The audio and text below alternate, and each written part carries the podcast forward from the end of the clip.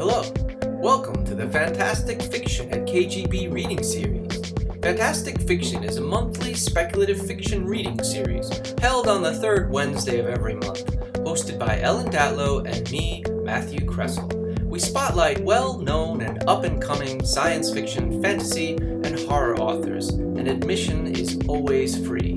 We publish a monthly podcast and video so people who can't attend the in person event can still enjoy the readings. If you'd like to support the series, you can donate at kgbfantasticfiction.org slash support. Anyway, on to the show. In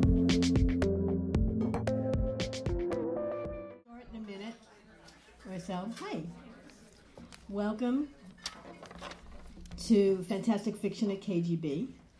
Um, I'm sure that most of you know about how this has been going on at least 20 years, and we moved recently in the last several months from the third Wednesday of the month to the second Wednesday of the month, and I'm glad that many people followed us, and then there are a lot of new people too. Um, over the next few months, we have readers who are going to be February 8th, Marie Vibbert and Jeffrey Ford. March 8th, Scott Lynch and Elizabeth Bear. April 17th, Peng Shepherd and Paul Park. May 10th, John Langan and Paul Tremblay. June 14th, Nathan Ballingrud and Dale Bailey. Excuse me. July 12th, Michael Cisco and David Surface. And then after that, we have um, over the next few months Steve Berman, Olivia Llewellyn, and Robert Levy. So we've got some really good readers coming up. But tonight, have I forgotten anything? Anything? I, you can anything I've forgotten, you can mention during halftime. Oh, and Chris has some books to sell. If you want to buy his books at the intermission, we're going to take a 15 minute or 10 minute, or 15 minute intermission where you can buy drinks and you can buy Chris's books and have him sign them for you and just hang out some more.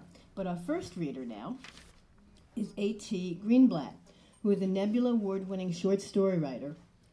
Her stories and essays have appeared in Slate, Tor.com, Uncanny, and many other places. She's been a finalist for the Hugo, the Locus, the Sturgeon Award, and the WSFS Award. By day, she is a systems engineer and lives in Brooklyn. Please welcome Aliza.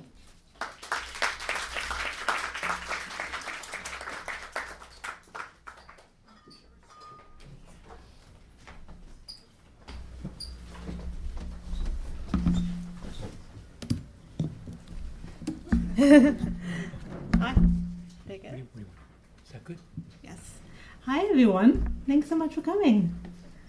Um, I'm so excited to see you all here. Uh, I don't have a book to sell yet, but uh, if you'd like to support my work, um, please consider subscribing to one of short magazines. Um, they're kind of the lifeblood of science fiction and fantasy. Uh, it's where a lot of new writers um, get their start. So, and and uh, with the uh, Amazon changing their subscription and um, sorry, the Twitter kind of imploding. They've been really struggling a little bit. So if you have ten or twenty dollars, pitch it to uh, Denise's guys on Candy, Clarkesworld, Strange Horizons, or uh, um, Asimov's Analog. So it helps uh, writers like me, and yeah. So anyway, um, this is actually just got published in Uncanny Magazine last week, and it's called Waystation City. And I'm going to be part of it for you. I'm not going to get through it all, but uh, if you would like to read the rest of it, you can find it online. All right, here we go. Waystation City. I was finishing the last of my nightly coffee when the 1970 twins approached my table and asked me to witness the disappearance. It was not unusual. It was not an unusual request at Cafe Lemonade. Being the locale of patrons that dream too much and eat too little, I, being its longest and oldest patron, had heard and witnessed this request many times. Pardon me, the tall twin said. Are you Madame Hexler? Her voice was soft, but her gaze was direct. Besides her, her brother, a head shorter and shorter still, by his slouched posture, placed his hands in his pockets. They both had lovely ebony skin and black cloud like hair that surrounded their heads like a halo. Her shirt was a cheerful yellow knit, and there was a bright kerchief around her neck. His was a white synthetic with a wide, deep collar edged with red. They wore tight fitting pants of blue denim that flare at the bottom. I'm told these are called jeans. They were likely twins, but the mannerisms, the way they ha- shared a space, betrayed a closeness. Later, I would learn their names Daphne and Claude. I am, I said. The twins exchanged a look. Claude inhaled sharply and said, Ma'am, we'd like to make a request. We're going to leave the city. One of the beautiful things about Cafe Lemonade was, was it, it was always alive, no matter the hour. There were forever patrons in armchairs and on bar stools, arguing, drinking, and complaining. The air was perpetually smelled of sweet flavored tobacco and harsh, cheap cigarettes. All the whispers of smoke exhaled. Even in those rare moments when there was but one customer, Anton, the proprietor, busied himself with some task loudly to keep the silence at bay. In silence, we began to doubt ourselves. Claude had been not been speaking loudly, but when he voiced, "We're going to leave the city," the cheerful din of the cafe seemed to grow distant and cold, like a cold whip, like a wind that rips through the window curtain, revealing a dark and unknowable world. Some of the patrons turned and stared at the twins. Some of the patrons turned and stared at anything but my little table in the corner, and the people gathered around it. In the raw hushness, the twins exchanged another look, a nervous one. I began to answer, but Anton appeared at my elbow, then, refilling my coffee, my cup of fresh coffee. Running low, I see, he said. Never, I said, and Anton smiled. Are you certain you want to leave? Anton asked the twins. Is the city so bad? The city is lovely, Daphne said. We just don't fit in anymore. Anton raised an eyebrow.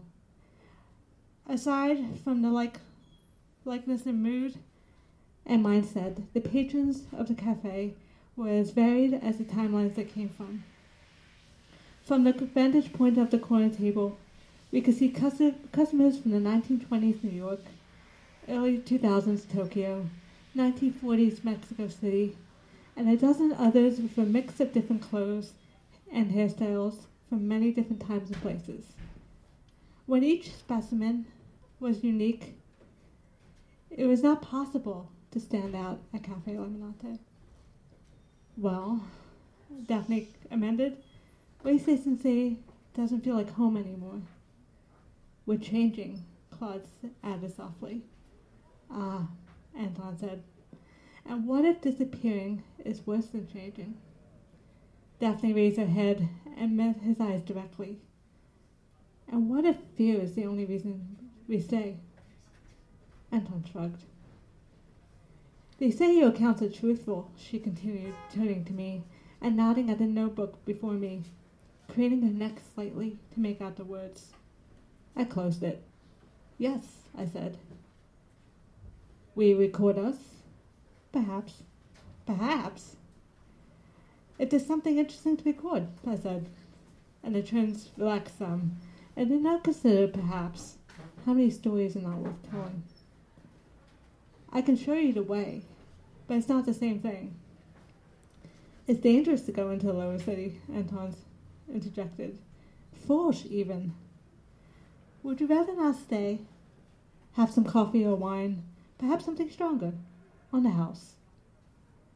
Stealthily, Steadily, the cafe grew noisy again. The twins had barely considered before saying, No thank you, in near unison. Anton sighed. Drinkers were calling him from the bar, bar stools. Don't endanger my favorite customer, he said, giving my shoulder a small squeeze. In my ear, he leaned down and whispered, I'll tell McKellar. I'll let McKellar know.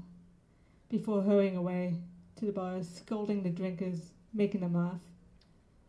We can pay you, said Daphne. I don't need it, I said, standing, though you might, depending on where you end up. The twins fidgeted. They wanted to argue. But you can sit on my tab. Daphne nodded and strode over to the Claude, to the bar. Claude helped me with my jacket. I drained my coffee in one gulp. Nights of disappearances were always cold and long. Pardon me for being direct, said Claude. But if you don't want the money, what do you want? I tucked my notebook and pen into my po- coat pocket alongside the envelope that was already there. Answers, I said. It was nearly midnight when we left Cafe Lemonade, and the city was wearing its best nightgown. Under the eaves of the shops and on the corners there were small gatherings of people talking or laughing, their conversations weaving in and out of the five different languages, their clothes and hair a mishmash of like a mishmash of sarongs, button-downs, overalls, and saris, bobs and long intricate braids. True way station citizens. The stone-paved roofs glistened after a sun shower, and the soft electric light street lamps illuminated the ground, but only hinted at the buildings on either side.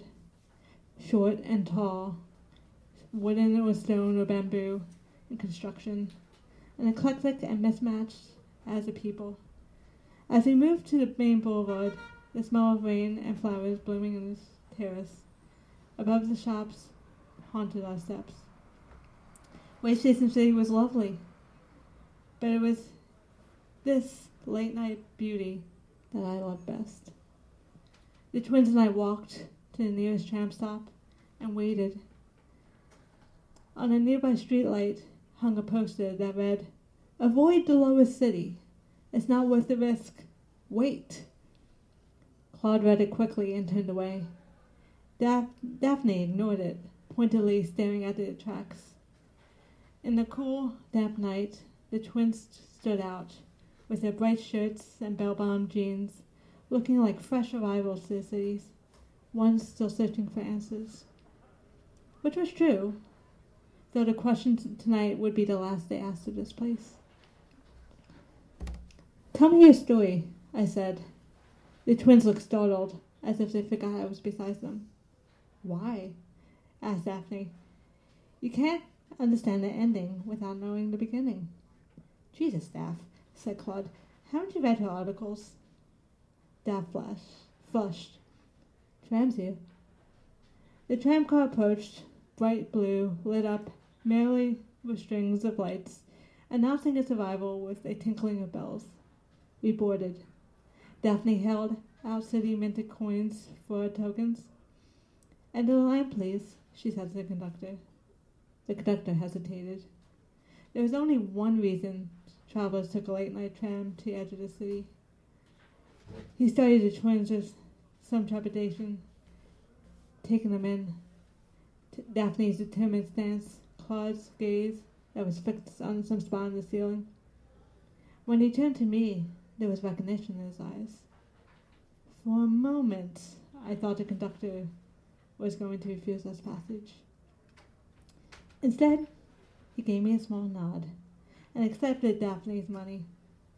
I knew then that one day, soon, he would ask me to witness his disappearance too. That is, if I still was in Waystation City. The tram's bell rang and its engines thrummed as it shifted gears. Wait! A voice cried out. The voice was followed quickly by a tall, lanky figure springing onto the tram. The latecomer wore a bespoke suit and a trilby, with short-cropped hair and polished shoes. With one smooth motion, they handed their fare to the conductor and took a seat next to me. Good to see you too, Gertie, they said after a moment of silence. That was when I realized it was McKellar. You cut your hair, I said. You've got new clothes, she replied. I was wearing a pair of trousers in a feminine cut, which felt strange after a lifetime of skirts, but also thrilling. One of the million little changes I adopted since coming to the city, many of which would have horrified my younger self. You wear them well, she said, observed. Not as well as you, I said. McCullough beamed. Ah, new victims, Gertie? she said, turning to the twins. They were just about to tell me their story. I said, and then to the wide-eyed twins explained, Please excuse McCullough. She's an old friend and knows the lower city better than anyone. Oh, I didn't miss the good part, exclaimed McCullough, taking off her hat and stretching out her long legs, settling in. The twins stared at us from across the trams, their hands instinctively finding one another's. What do you want to know? Claude asked hesitantly. Everything, I said. How am I doing for time? Okay.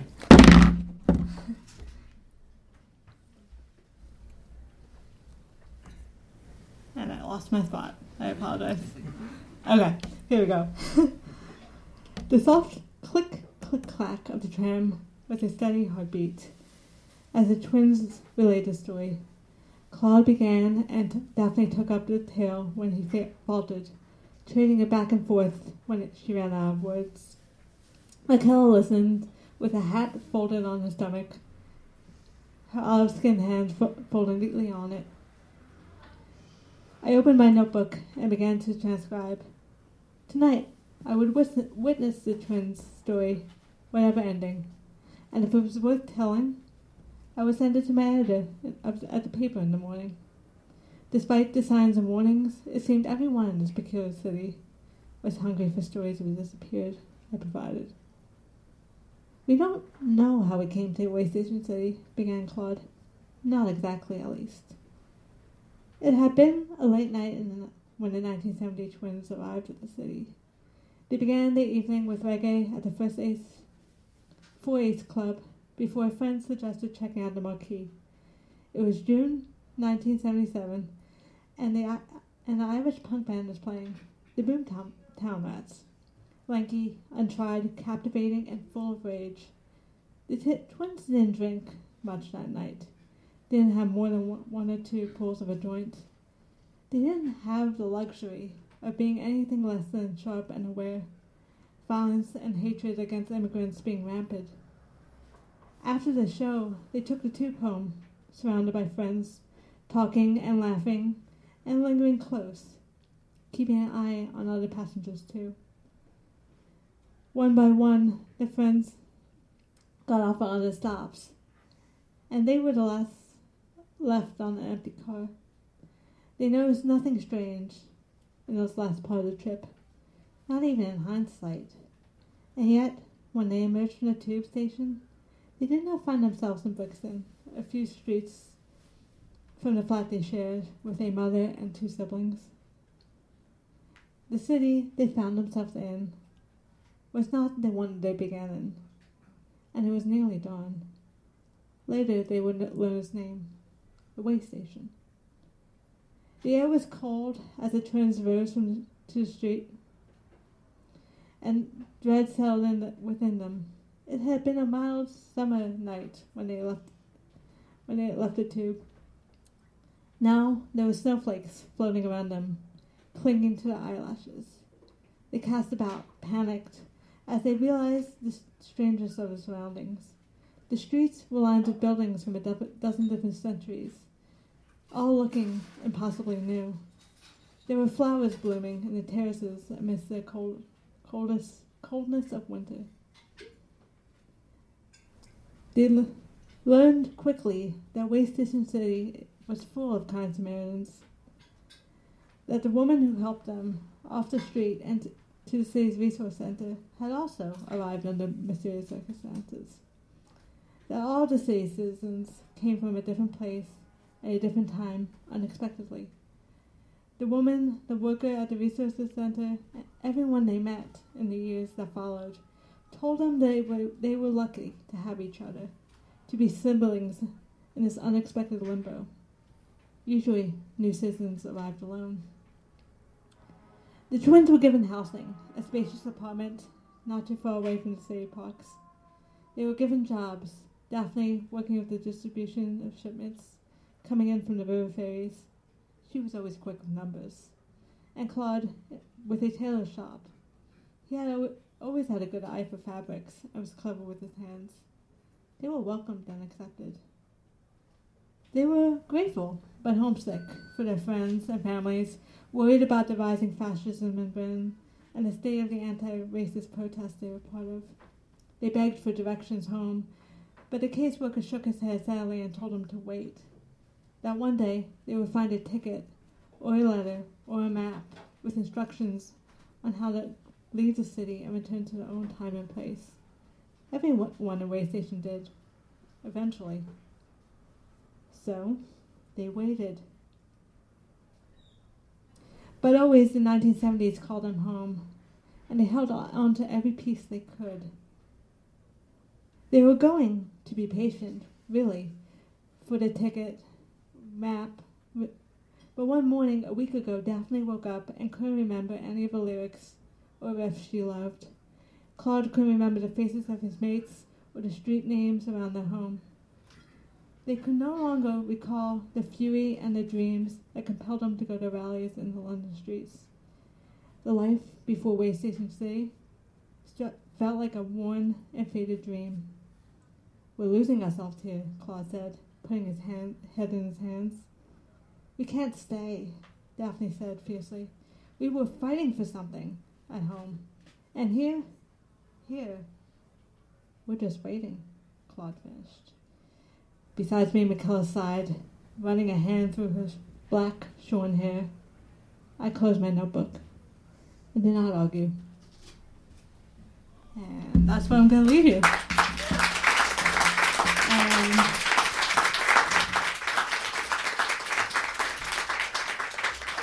Thanks so much, and you can read the rest of it uh, at Uncanny.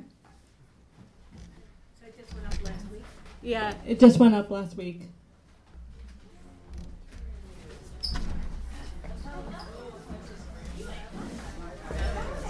Thank you. We're going to take a break for about 10 minutes, have a drink, go to the bathroom, talk to each other, come and get Christopher to sign some books. I'll be back. All right. Welcome back. So, if this is your first time here, we're at uh, Fantastic Fiction, a KGB re- reading series. My name is Matt Kressel. I co host a series with Ellen Datlow we are the second Wednesday of every month. Thank you all for coming.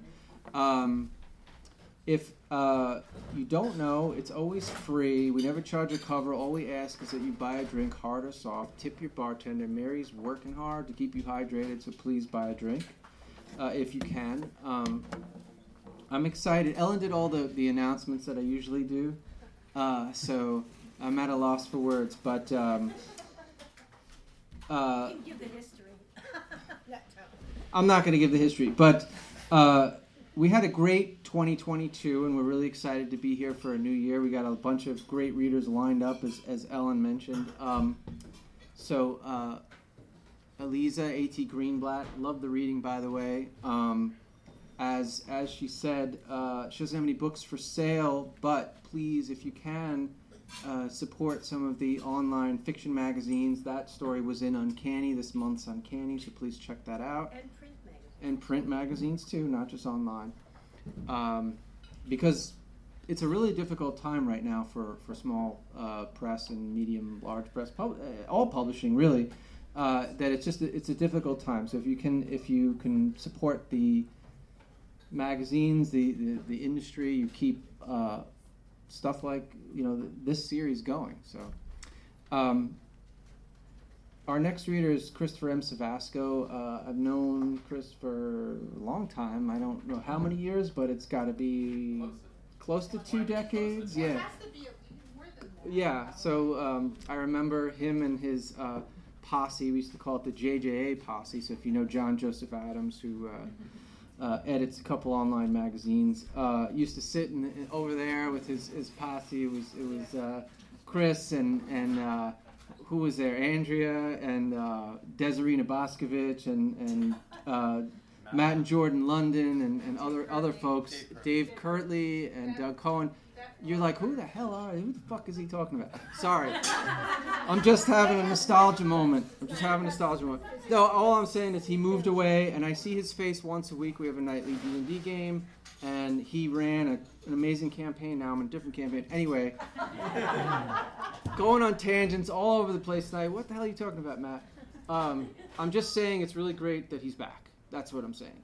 So I'm really happy to have him here and read for us tonight. Um, and he has books for sale. So, uh, Christopher M. Cevasco's debut novel, Beheld, Godiva's Story, Lethe Press, was released in April 2022. His stories have appeared in such venues as Beneath Ceaseless Skies, Black Static, and Shades of Blue and Gray, Ghosts of the Civil War from Prime Books. After 10 years in Brooklyn, Chris and his wife moved to Myrtle Beach, South Carolina, where they live with their two children. And this is an addendum to his bio recently won the bronze medal in the England, Ireland, Scotland category in the Historical Fiction Company's Book of the Year Awards. So, congratulations on that, Chris. And here's Christopher M. Cevasco.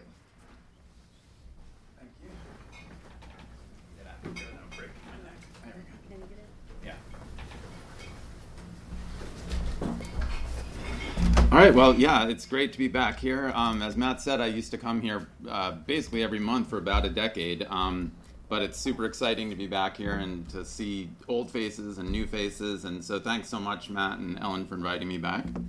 Um, uh, I am going to read actually the prologue from Beheld Godiva's story tonight. Um, it is uh, sort of a darkly twisted psychological thriller with a few um, sort of subtle fantasy elements woven in that kind of explores and re-examines the uh, the legend of Lady Godiva um, riding naked through the town of Coventry.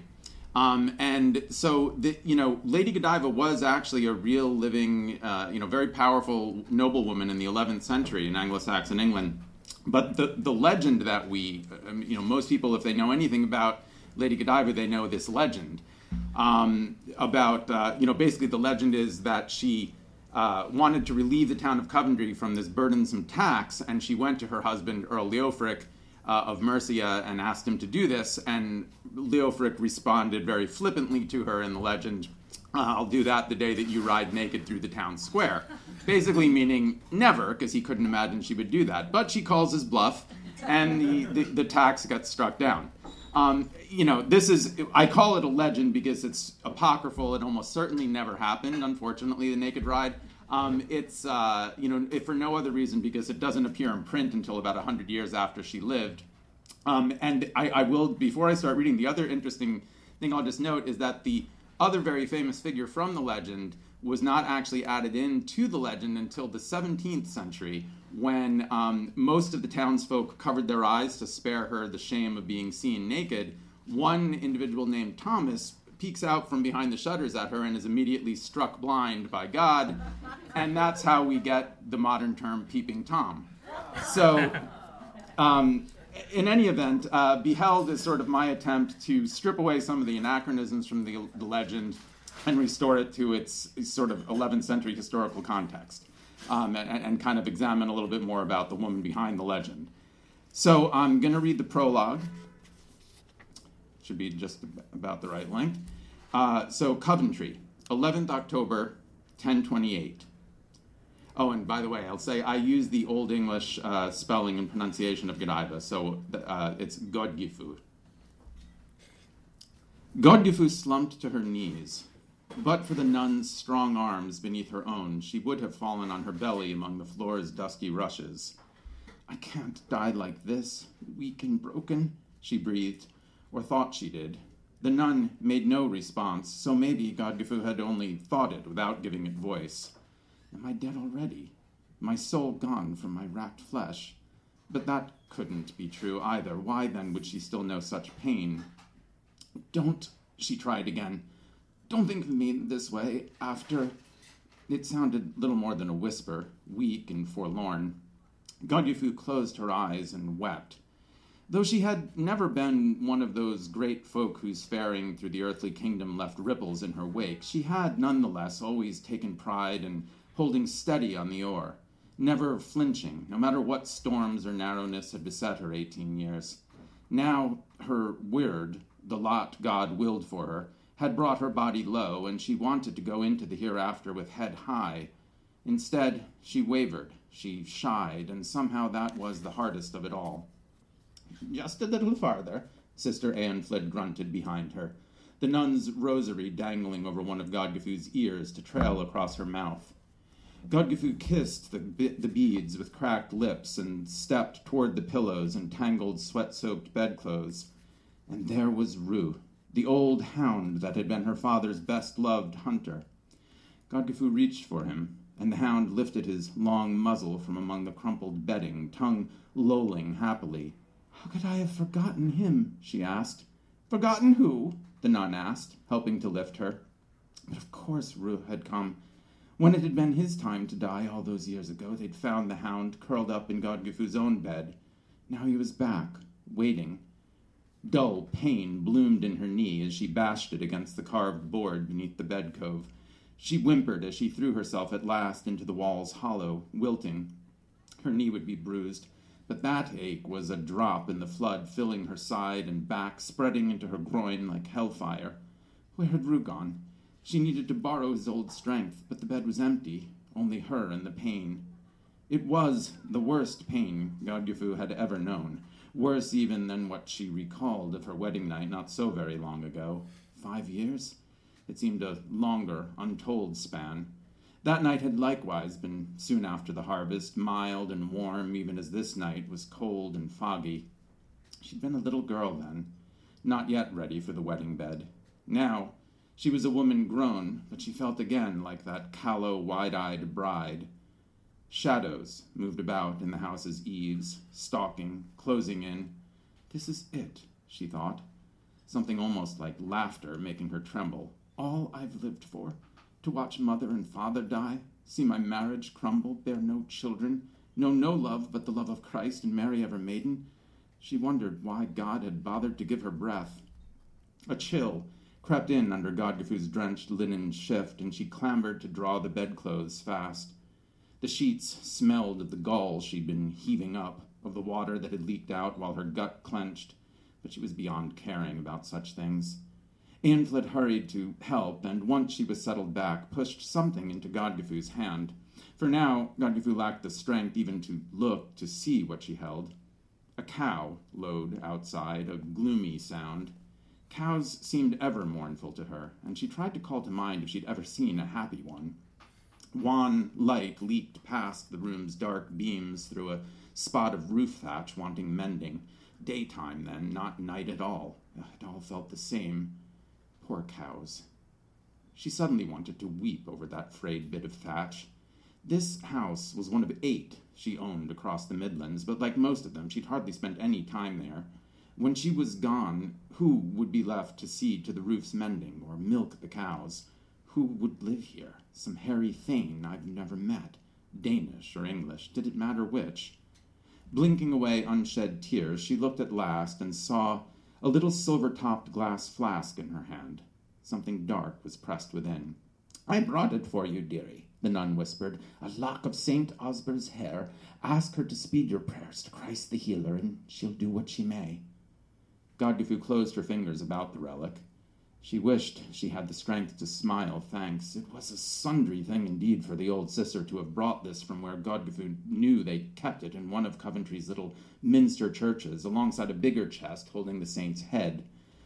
Abbess Osber died a martyr when Knut's Danish raiders sacked her abbey.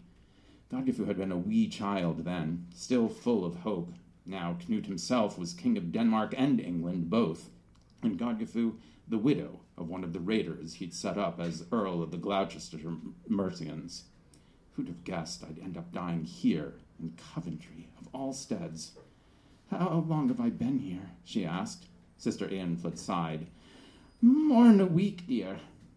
I was to be at the Earl's feast now, Godgifu whispered, and again Eanfled seemed not to understand. She drew a deeper breath. The ache had abated somewhat at last. She knew she should find much needed sleep, but she wanted talk of anything and nothing. There would soon be time enough for stillness everlast- everlasting. This Leofric, the Mercians' new earl, he's been given sway over Gloucestershire too. My dead husband's spot. I wonder, will he be any good? Oh, I'm sure the king would not have named him elsewise, Eanfled answered, wiping Godgifu's brow with a soft cloth. Godgifu let her eyes close for a spell. King Knut must have thought my husband would make a good earl too, but that all went to hell. The sister's rubbings had begun to irk her, and Godgifu wanted to bat her hand away, but could only cling to the cloth with shaking fingers. No matter, I shan't live to find out. Eanfled made a shushing sound. Pray to Osber as I bid you. Christ will hear. God's truth. She looked back at the relic in her other hand and was ashamed. I will pray. She wrapped both hands about it and sought the right words. I don't want to die. Straightforward enough, she supposed. When Eanfled rose to leave, Godgifu called out, Stay, please, I, I don't want to be alone if. if. Eanfled leaned back against the cove, her smile coming as easy as always, but Godgifu knew the woman must be exhausted. She'd hardly left her side since the illness first gripped her, and Godgifu knew she should let her rest, but couldn't bear the thought of death bundling her off while she lay alone in the still room. If you'd like to go to Newark to be with your own people, I'm sure a wagon could be. No, Godgifu answered, more loudly than she'd wanted to, making Eanfled flinch. Thank you, but no. I, Newark holds only bad memories. Don't think about it. But as ever, she couldn't stop herself. She was twelve again. Word had come of her father's death. She was walking into the barn, calling for mother. First, she found the piebald mare and hadn't understood the dark, sticky stains over its withers. Then she looked up, the rope, her mother's eyes bulging above a torn neck. A single red drop fell upon Godgifu's cheek. The pain came back all at once in a rippling wave, pushing out and down from her back. Christ in heaven! She folded over, retching on herself, bringing up what little broth she'd managed to keep down earlier. Her body tightened, then slackened in the lull between waves. She wiped at the yellow green stains on her shift, careful not to get any on the relic. Here, love, let me. Eanfled tugged the shift, bringing it up and over her head with one deft pull. Your handmaid has a fresh one drying in the yard for you. Just wrap these about you until I'm back. Godgifu gripped the sheets, shivering at the chill, but no sooner did she cover herself than the bedclothes grew stifling. A fire burned and pounded at her eyes and forehead. She threw off the sheets and sat, naked, crouched over her shrunken belly. Eanfled was back, with the clean shift, but Godgifu waved it away. Rub my back again. Just here. She reached down to mark a spot between ribs and hip. But when the good sister touched her, it ended up being too painful, and she shied away. Just talk to me uh, about anything. Somehow the talking got her through the worst of the ache, which already lessened somewhat again, coming as it did like the tide's ebb and flow. Eanfled sighed. So, not Newark. Maybe Cirencester, then? Your own bed? But Cirencester had never truly felt like home to her, no more than it had ever been her husband's. She shook her head, then met Eanfled's gaze. The woman had a kindly cast ruddy cheeks, smiling eyes, big horse teeth that came out over her lower lip when her mouth was at rest. For a moment it looked as though her cheeks glowed, but Godgifu reckoned that was only a fever trick. Do you know, I only lay with my husband once. Maybe the fever also made her speak of things that had never before passed her lips. Maybe she merely thought to find some shrift for her misfarings. Eanfled looked down. My lady, it's not for me to know. Only the once, she went on, on the night of our wedding. So none could ever say the betrothal hadn't been fulfilled. Eilifer would not even have done it then. He was in truth a kind man, a kind Danishman, if such a thing could be among their murderous lot. Mild of heart. He feared he might do me some harm, young as I was, still twelve at the time. Eanfled clucked her tongue. Do you know what he had me do ever after? I'm sure it's not something. Eanfled marked a cross upon herself. Doings between were and wife are none of my. I. She started and then trailed off. Ah, Eanfled was right. How could she speak of such a thing? Sister, will I meet my husband again in the hereafter? Must I be with him again? There were few worse things she could think of.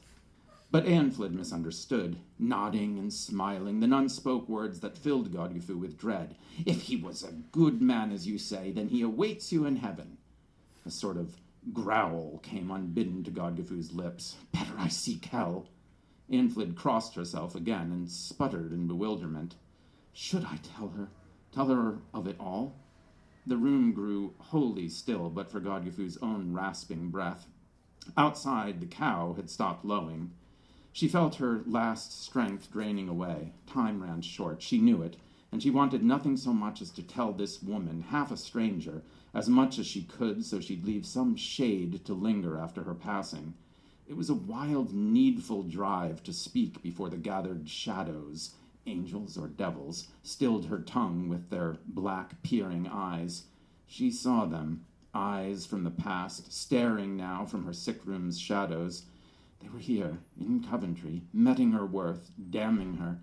The words almost fell from Godgifu's lips, but she choked them back. There are some things not fit to speak of, even on my deathbed. Tears spilled from her burning eyes. When a sob came, it hurt her belly, and she retched again, this time bringing nothing up. Eanfled put arms about her, shushing. Godgifu felt awful for having shamed the good woman by even hinting at her sorry tale, I should have taken it all with me. She must have slept then, for a time, for when a knock sounded upon the little house's front wall, she started awake in the nun's arms, still clutching St. Osber's relic. Eanfled slumbered too, and Godgifu had to nudge her. The good sister had barely flung a sheet over Godgifu's nakedness when the old priest from rickety St. Michael's tottered in. Blessings upon you, the, the gray hair said, and then, Christ, what a stink! Godgifu, you know Father Ulfa, Eanfled said. You bid me send for him. Had she? But yes, Godgifu said, thank you. Behind the man's robes, a young boy lurked, the one Eanfled had sent to find the priest. The boy stared at Godgifu with wide blue eyes, unblinking.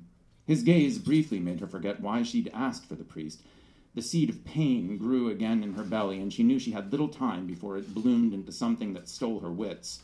The chrism, and the rites, Father Ulfa. But first, I'd ask you to bear witness to a gift. My lands. She stopped, gritted her teeth, pushed away the fire with all her will. My lands at Barking. It was my thought to make a bequest of them to the monks at Ely. I beg you to see it's done. Maybe this is why God calls me now to his side, so I might give away all I have to his church.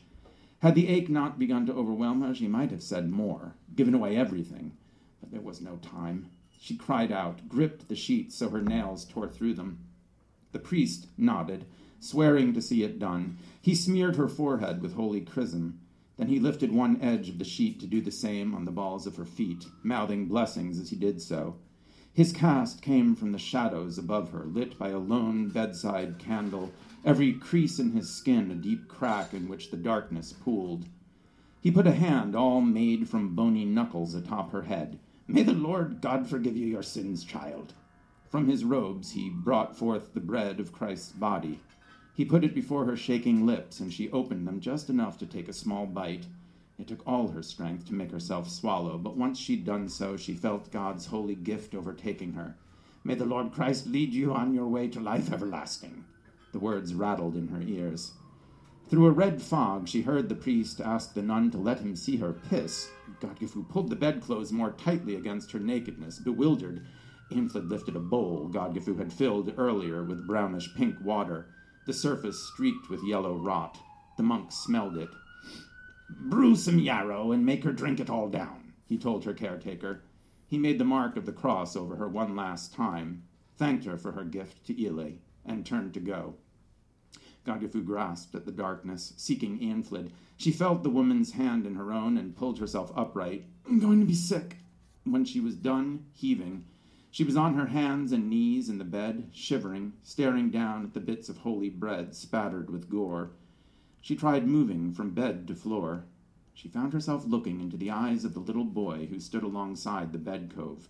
Sweet God, Eanfled, get him out of here. He should not see such ugliness. Eanfled drew him away. But the lad reached out to lay fingertips on the back of Godgifu's neck. He leaned in to whisper, lips brushing her ear. Brother Beok says all who have faith are fair in the eyes of God. Only sin is ugly. Then he melted into the darkness so swiftly Godgifu wondered if he had ever been there. She wept, great racking sobs, tears when she'd thought she had none left. The glass holding the saint's hair was smooth in her hand, and she gripped it all the tighter. I want to live. Let me live, and I will be a better Christian. Help me, St. Osber, and I give my oath to build the Benedictines an abbey church to house your relics, an abbey more beautiful than any other, with my own hands, my own pennies, all I have will be yours. All that. A new pain blinded her, stealing thought. She lost hold of the relic. It fell shattering against the floor.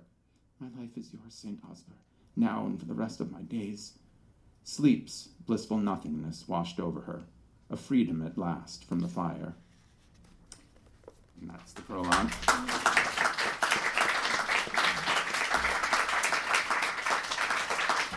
And, I'll just end by saying, giving you all a spoiler alert, she doesn't actually die, or there would be no book otherwise. so it picks up uh, 13 years later in chapter one when she's a woman married to Earl Leofric, and uh, things go uh, both uphill and downhill from there.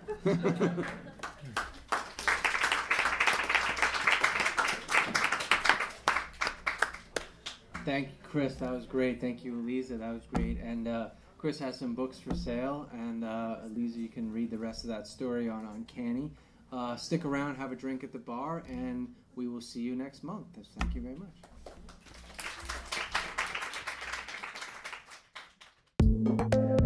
You have been listening to the Fantastic Fiction at KGB reading series. Check out our website at kgbfantasticfiction.org and click on support if you'd like to help keep the series going. Anyway, that's our show. Thanks for listening and see you next month.